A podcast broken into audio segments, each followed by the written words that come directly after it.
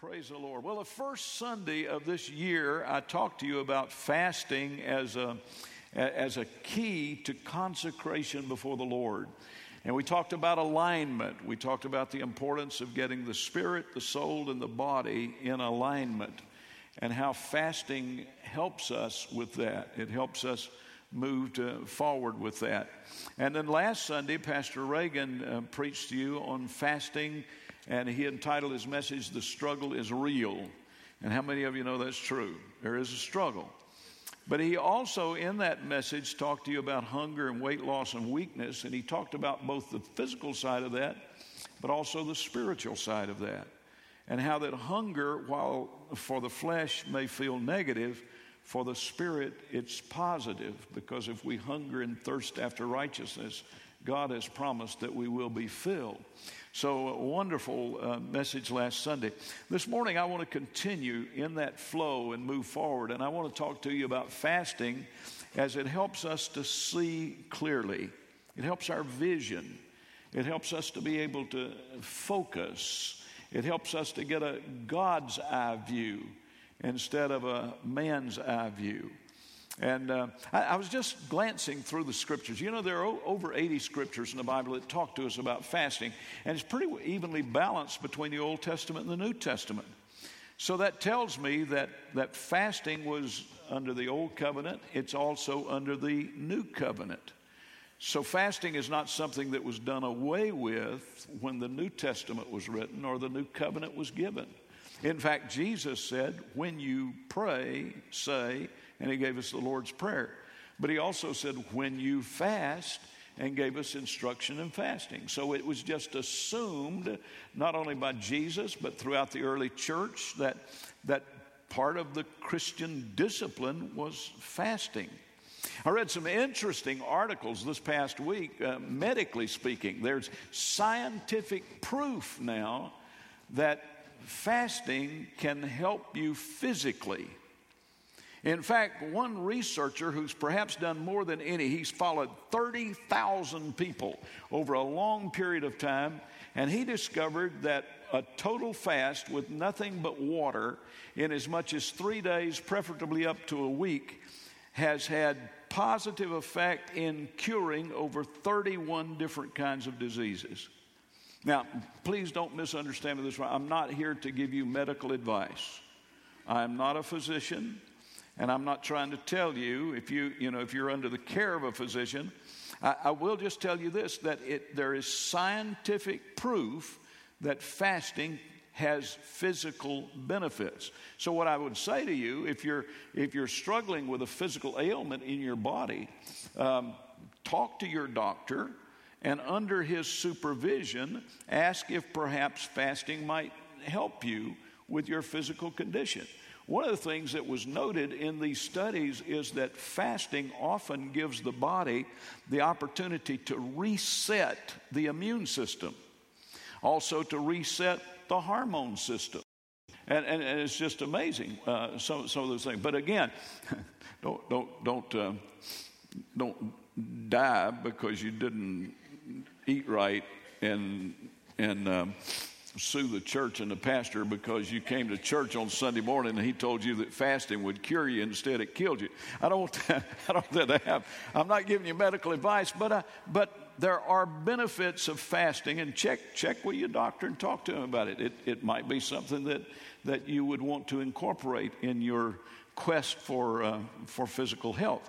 Um, but spiritually is what we're after because uh, we're, we're here about the church and the Word of God.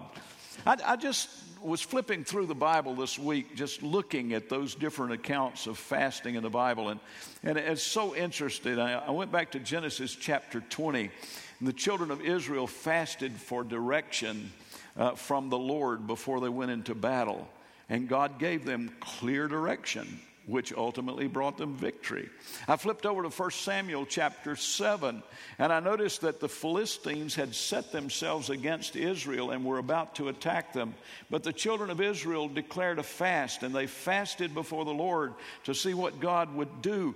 And, and instead of just giving direction, God actually gave them a supernatural, miraculous victory using the elements what God did. He sent a thunderstorm that was so severe, so magnificent in nature that the Philistines turned and ran because they knew that this was something that had come from God for the children of Israel and against them. And again, God gave the victory. In Second Chronicles chapter 20, you may be familiar with this. I've preached about this incident many times. Jehoshaphat and, and, and God's people were surrounded by three armies. This was a, a, method of warfare in that day. If you could get a large enough army, or you could confederate with more than one army, and you could surround your enemy, you could starve them out. And eventually, they either had to come out and fight, which they'd be weakened and an easy prey for you to take, or they would starve to death and you'd just walk in and take over. And three nations had confederated together against Jehoshaphat and the children of Israel. And Jehoshaphat did this. I prayed this prayer too. Jehoshaphat went before God and he said, Lord, we don't know what to do, but our eyes are on you. Well, that's a good position to be in, isn't it? We don't know what to do, but our eyes are on you. And they declared a fast. And as they were fasting and praying, God came to Jehoshaphat and he said, Here's what I want you to do. It'll sound crazy in the natural, but try me and obey me and see what I do. He said, Put the singers and the musicians in front of the army and just march right out there, right out to the enemy, just like you were going to fight them. And of course, that would look like suicide to anybody looking at it in the natural because they were surrounded no matter where they went out. If north, south, east, or west, there were armies waiting on them to devour them when they came out. But they went out singing and praising and worshiping the Lord, and God sent those angels he was talking about a while ago and defeated all three of those nations' armies and gave Israel such a victory it took them days just to pick up the spoils that they uh, got from that army. And God killed well over 100,000 people for them. And how many of you are glad we serve a great, big, wonderful God who is able to do exceeding abundantly above all that we even think or ask for? Amen? I flipped over to Ezra and saw that they fasted and God gave them a victory in rebuilding the temple of the Lord. I flipped over to Nehemiah and saw that he fasted and, and he was building the walls, and everybody laughed at him and said it was impossible. And yet, in 52 days, they accomplished something that was impossible in the natural supernatural visitation of God. I flipped over to Esther chapter 4 and verse 16, and Esther asked them to pray and fast with her for three days. And all of the people of Israel fasted for three days, and God gave Esther favor. Anybody in here need favor? Need favor on your job? Need favor in your family? Need favor? That's what she fasted for. And God gave her favor to go into the king and, and plead for her people. I flipped over to Daniel and discovered in chapter 9 and verse 3 that he fasted, and that's where we get this 21 day length. Daniel fasted for 21 days. He wanted revelation. He'd been reading the book of Jeremiah, and he didn't understand it. He didn't understand the timeline, and so he fasted. And God gave him an answer, and hence we have the prophetic chapters from the book of Daniel. I went to Joel chapter 1 and verse 14, and Joel said, Declare a fast before the Lord and, and call a solemn assembly, gather together and pray and seek the Lord. And they did, and God said, Afterward, I will pour out my spirit upon all flesh. Your sons and daughters will prophesy. Your old men will dream dreams. Your young men will see visions. On my handmaidens, and my servants, I'll pour out in that day of my spirit, and they shall prophesy. That's, that's a good way to have revival, amen? Fasting and praying can bring revival. It can bring a mighty move of God. I flipped over to uh, Jonah chapter 3 and verse 5. You talking about a revival. Jonah had just prophesied to Nineveh that God was going to destroy it in about 40 days. But they declared a fast and went before the Lord. And instead of having destruction and judgment at the end of that period of time, God sent revival, and 120,000 people got saved. How many like to see 120,000 people in Augusta, Georgia get saved? Amen. Let's go after God. God is able. I'm not going to go through the New Testament. There's just as many incidents in the New Testament, but I just want to mention one. And he's our example in all things. Jesus Christ himself fasted for 40 days. And afterward, he began his ministry, chose his disciples, and began to preach the gospel that changed the world the power and the anointing of the Holy Spirit. When you drive yourself into the heart of God, God will come near to you and do great and mighty things. Amen? Praise the Lord. Well, I want to read from Ezra chapter 10, and I'm just going to touch on this one. I mentioned several different um, incidents in the Old Testament where God did mighty things as a result of prayer and fasting. But, but I want to I wanna just give you this little incident. You can follow me on the screens here. Now, when Ezra had prayed, and when he had confessed, weeping and casting himself down before the house of God, there assembled to him out of Israel a very great congregation of men and women and children. For the people wept very sore. And Shechaniah, the son of Jehiel, one of the sons of Elam, answered and said unto Ezra, We have trespassed against our God, and we have taken strange wives of the people of the land. Yet now there is hope in Israel concerning this thing. Now, therefore, let us make a covenant with our God put away all the wives and such as are born of them according to the counsel of my Lord and of those that tremble at the commandment of our God, and let it be done according to the law. Now, I could take a long, long time to um, give you the historical background of these verses that I just read to you, but I'm going to try to condense it down to just a few sentences and tell you that when you open the book of Ezra and begin to read, you, you see that God is beginning to give favor to his people after they had been in Babylonian captivity for a number of years. In fact, God actually moved on the heart of Nebuchadnezzar to allow the children of Israel to return to their homeland. Now, their homeland was in ruins. But he left, let the first group go, nearly 50,000 people.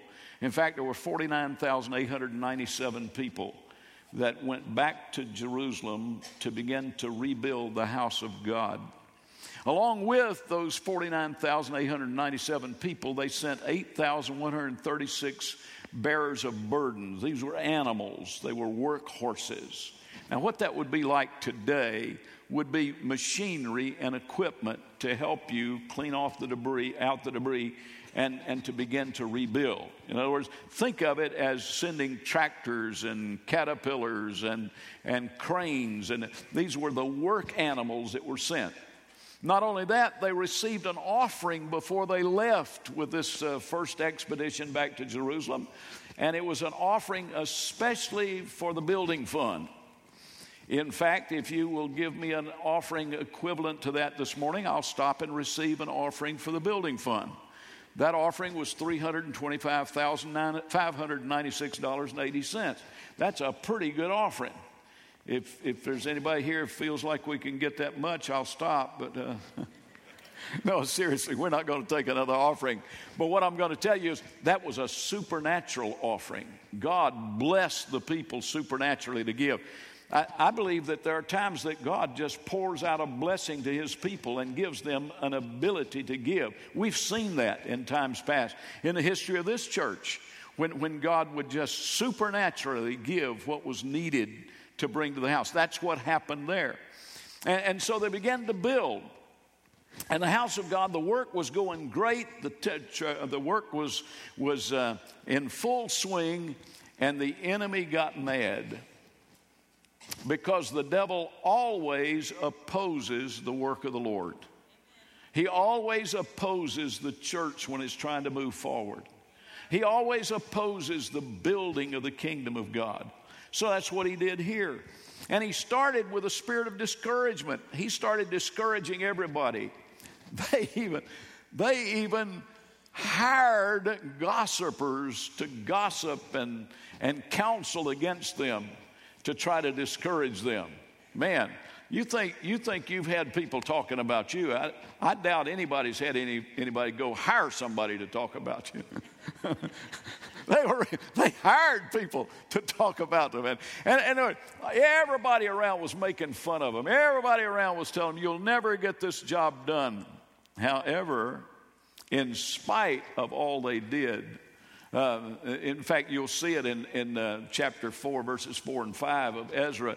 The, the people of the land weakened the hands of the people of Judah and troubled them in their building. They hired counselors against them to frustrate their purpose.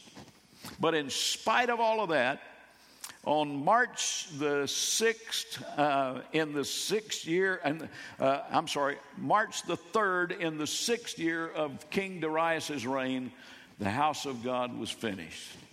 God can complete his work in spite of the opposition of the enemy. Amen? And, and he did. Now, here's, here's where we get to the, to the verses that I read from chapter 10. Children of Israel are worshiping and praising God. Their temple is built. They're so excited. Nehemiah has built the walls in a, in a record break with record breaking speed in 52 days. And now they're beginning to enjoy a season of prosperity and blessings.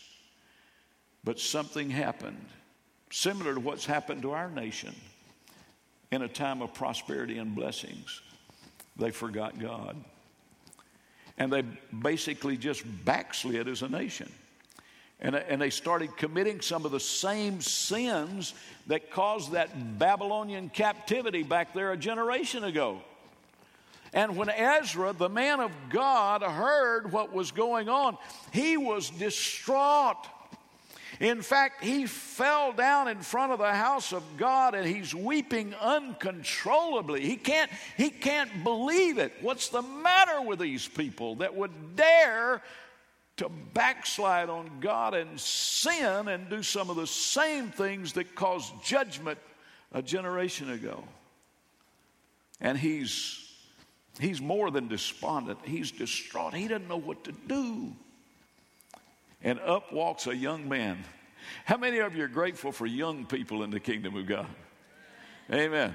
That's why, that's why I love Brother Tommy sharing with us a while ago. He's one of the young people here. We got young folks in our church that go after God. Boy, I'm telling you, they love God with all their heart. And you get an excited, enthusiastic, young person passionate about Jesus, you better get out of the way, buddy. Here they're coming. Amen. And, and this, this is the Shechaniah guy. That's what he was. He was a young man in Israel, and he comes up while Ezra is laying there on the ground, distraught, weeping uncontrollably, and taps him on the shoulder. And he says, Brother Ezra, I know what we need to do. And Ezra says, What's that? And he said, I know we've sinned. But we just need to repent and get right with God. And he said, We need to turn from our wicked way and straighten out the mess that we've caused here. And then he said, We need to go forward. There's no use you laying there crying and wallowing in the shame of what's happened. He said, I love this line, and that's why I read it to you this morning. There is hope.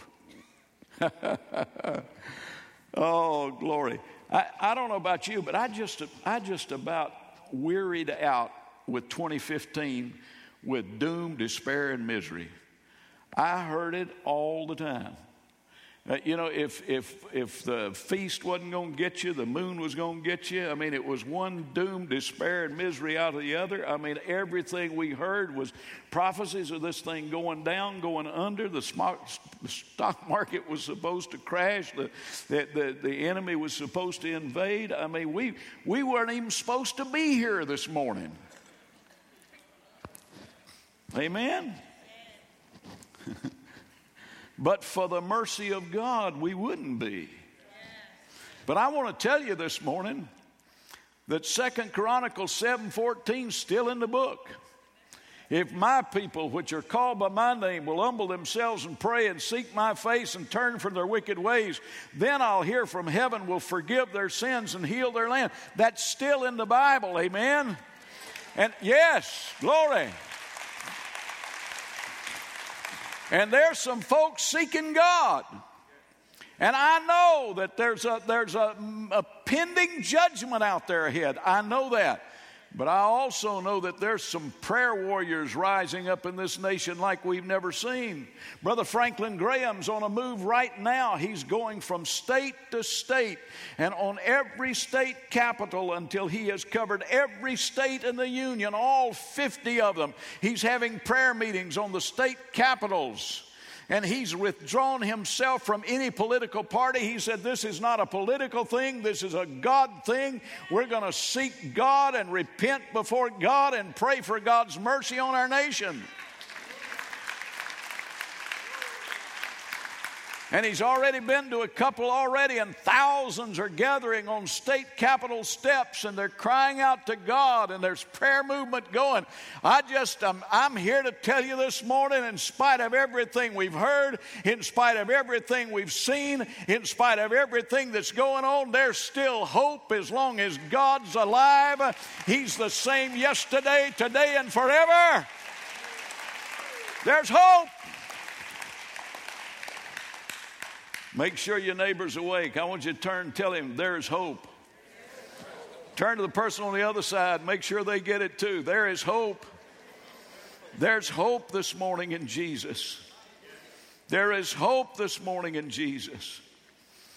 I know that it's that it's easy to succumb to discouragement.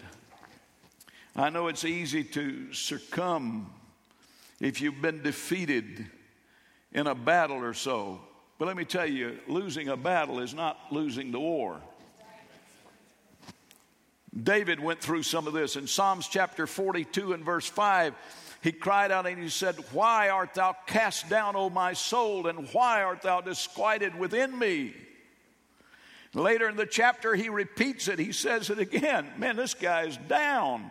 He said, Why are you cast down, O my soul? He, he's talking to his own soul. In other words, his mind, his will, and his emotions. I can't even control them right now. My mind, my will, and my emotions are so heavy, they're so down, I, I, I can hardly breathe. But, but then he said, Hope thou in God. Hope thou in God. Hope thou in God. You know, there's still a verse in Isaiah 59 19 that says, When the enemy comes in like a flood, the Spirit of the Lord will lift up a standard against him. God will take care of us if we'll look to him. Amen? Now, I want to give you three little points and then I'll close this message. Going back to Shechaniah, basically, this is what he said, and this is exactly what we should do today. Number one, we need to get back to God. It's just that simple. We need to get back to God. I don't know what's going on in your life. I don't know what you may be encountering right now. I don't know what you may be dealing with. But whatever it is, do not allow it to drive you away from God. Run to God, not away from God. Run to God, not away from God. One of the big lies that the devil tells people when he gets them discouraged, or if they're defeated, or if they've made a mistake, or if they have fallen, or if they have sinned, one of the things the devil will come immediately to do is tell you, boy, God's mad at you now. You've done it now. You're ruined now. You, you, you, you just, you know, God's, God's just been waiting to get you, and, and, and He's going to come at you. If you get close to God right now, His wrath is going to fall on you. Can I tell you this morning, that's a lie straight out of the pit of hell. If you'll, li- listen, if you'll draw nigh to God, let me tell you what you'll find. Jesus gave us a sample of that through a parable that he gave us in Luke chapter 15, the prodigal son. The father represents God, our heavenly father. And this is what you'll find when you run to God. You'll find a father with outstretched arms. In fact, when he sees you coming towards him, he'll run towards you and he'll grab you in his embrace and he'll pull you close to him and he'll re- forgive you and and He'll restore you and He'll bring you to a new place and fellowship and he'll, he'll replace all of the terrible things that sin has done with His love and His mercy in your life. Don't run from God, run to God. Secondly, repent. Repent. That's what the prodigal son did when he, when he came home. He repented. Father, I have sinned. Just go ahead and own up to your sins. He, he confessed them. And, and then the Bible tells us we ought to cast off the works of darkness. Repenting, but one of the, there's several definitions of, of repent, but one of them is, is an about face. Turn away. Don't keep going in the direction you've been going. If, if it's away from God, that will lead you to destruction. And, and so change the way you do. Bring it to God. Glory to God. They threw a woman down in front of Jesus, and Jesus said, Neither do I condemn you, but go and sin no more. In other words, don't keep walking and wallowing in your sin. Amen? Repent, come to God. And then, thirdly and lastly, go forward with God. It's time to move forward with God. Sometimes we get discouraged. In fact, if you'll read Psalms chapter 73, you will discover a time that David, he, David almost backslid in Psalms chapter 73. And let me tell you his reasoning. And some of you may have dealt with this very thing. David said, My feet were well nigh slipped. These are verses 2 and 3 of Psalm, of Psalm 73. He said, My feet were well nigh slipped when I saw the prosperity of the wicked. In other words, this is what happened to David. He got to looking around and he said, It seems like everybody's blessed but me. And, and, and, to add insult to injury, it seems like the most sinful, ungodly people are just being blessed out the wazoo. He said, they, they, they just, he said, I almost backslid over that. I almost lost it over that very thing. I, I, just couldn't figure why is it, Lord, that I see these people prospering and they're living like the devil, and I see other people trying to do what's right and they're just barely getting by. He said, God, I understand that. And he said, I almost gave up because of that. Listen, that, that you can look around and see that today. You, you see people who are millionaires and billionaires who, who are living in sin. And, and if you focus on that and, and start feeling sorry for yourself because you're not there, it, it's hard for you to come up out of that. But thank the Lord, David didn't stop there. If you drop on down to verses 16, 17, you'll find that David got an answer when he went to the house of the Lord. He said, My feet were well nigh slipped until I went to the house of the Lord. And when he went to the house of the Lord, he got he received this revelation. God showed him, David, this is not the end. This is not the end. Amen? Amen? This is not the end. The folks in Vegas, this is not the end. They, they may be doing well this morning, but this is not the end. Sinners may be prospering now. That's really just the mercy of God giving them a chance to repent. If they don't get right with God, they better enjoy what they got because that's all the enjoyment they're ever going to get. But if you'll stay true to God, let me tell you, 10 million years from now, you'll still be blessed. Amen. Glory to God. I remember years ago I saw a picture of a diamond that Richard Burton bought for Elizabeth Taylor. I think it was something like three and a half million dollars. Can you imagine having that much on your finger? My goodness. And somebody showed me that and said, Boy, isn't this amazing? I said, We'll be playing marbles with stuff like that on the streets of gold. Amen. That doesn't impress me. That doesn't impress me. Listen, the largest pearl that's ever been found is in a, a, a museum in Europe, and it's about the size of a pear. God's got some pearls big enough He's going to carve gates out of, 12 of them for the sake. Listen, what's in this world is just a just a little sampling of what God has reserved for his family. Glory to God. We're going to enjoy his presence. Don't get focused on this world. This is not the end. This is not the end. There's something better than that. Thank the Lord. That helped old David to pull out of it and get himself straightened out. Listen, fasting and prayer will help you get a better vision. And you'll always discover when you fast and pray that there's hope. Always. Will you stand with me, please?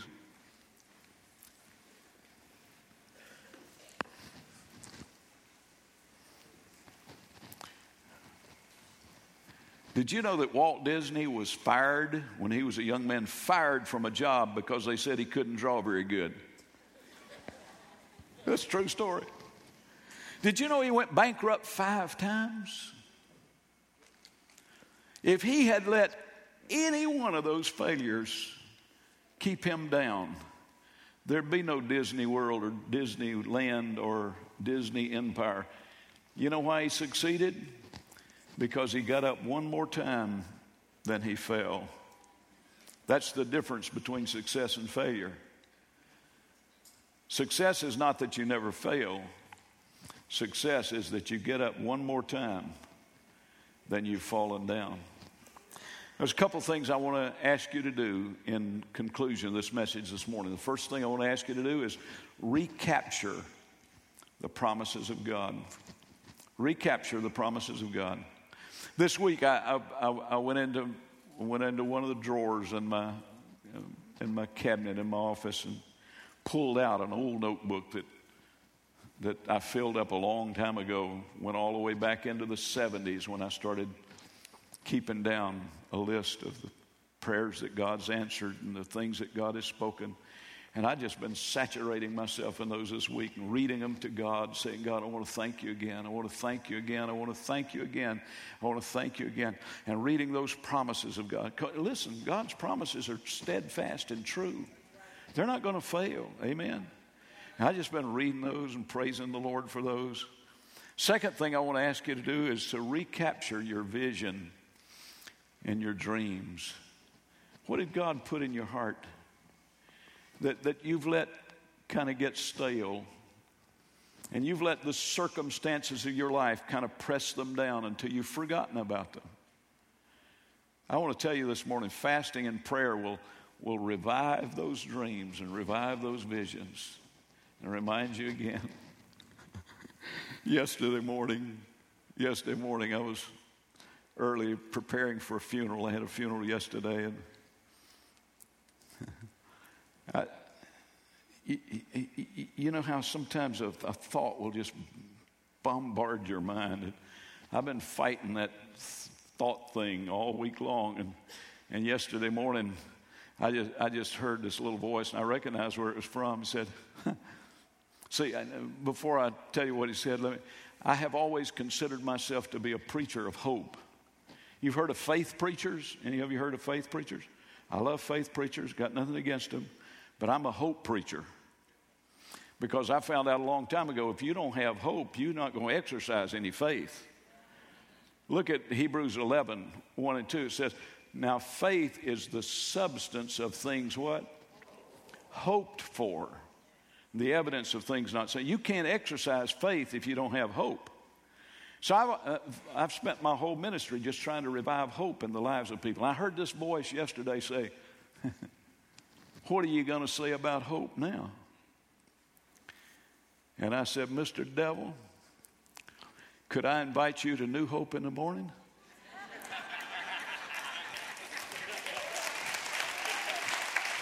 Amen. Because I'm, I'm going to preach on hope.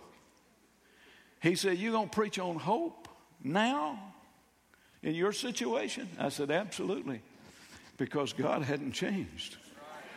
He's the same yesterday, today, and forever. Amen. You better believe it. You better believe it. I, am going to preach it stronger than ever. I'm going to praise the Lord more than ever. I'm going to give him thanks more than ever. Hey, like I said, I've been fighting this thought battle. Yesterday afternoon, I was sitting here working in, in the office, and and I, I, realized my ears were just burning like fire. And, um, you know, the old saying, if your ears are burning, somebody's talking about you. And, uh, and that's, that same thought thing ran through my mind. I had this thought. I said, the enemy said, uh, Boy, the gossipers are talking about you now. I said, Praise the Lord. Praise the Lord. And that same voice said, What?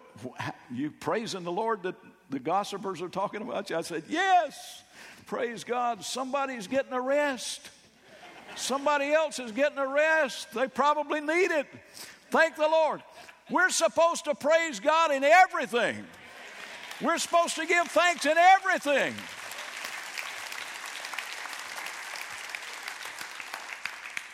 They were playing some of the classic, they call them classics, Billy Graham classics, some of the old crusades. And, and, and I, I heard him last night, late in fact. I, I, went, I went to sleep while the crusade was on, and I happened to wake up just as he was closing. And, and he gave this illustration. I loved it. He told about the Rose Bowl several years ago when UCLA was playing. And, and just before the half, one of the UCLA players intercepted a pass and in the ruckus of getting all spun around, he lost his direction. And he took that ball and started running just as hard as he could to the wrong goal line. He was running towards the opponent's goal line. And one of his team members stayed after him and caught him just before he scored a touchdown for the opposite team and tackled him. And the guy said, What are you doing? He said, You're, you're about to go over the wrong goal line.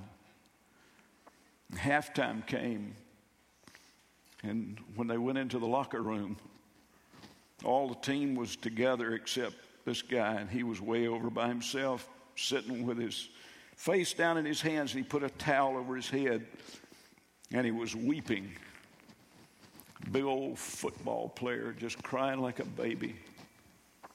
At the end of halftime, the coach announced the lineup for the second half. And he announced the same lineup that he announced for the first half, which meant this guy's name is there. And so the team went running off to the field. But Ralph just kept standing there. The coach looked at him and said, Come on. And Ralph said, I can't, coach. I've embarrassed you. I've embarrassed our team. The stands are making fun and laughing and jeering.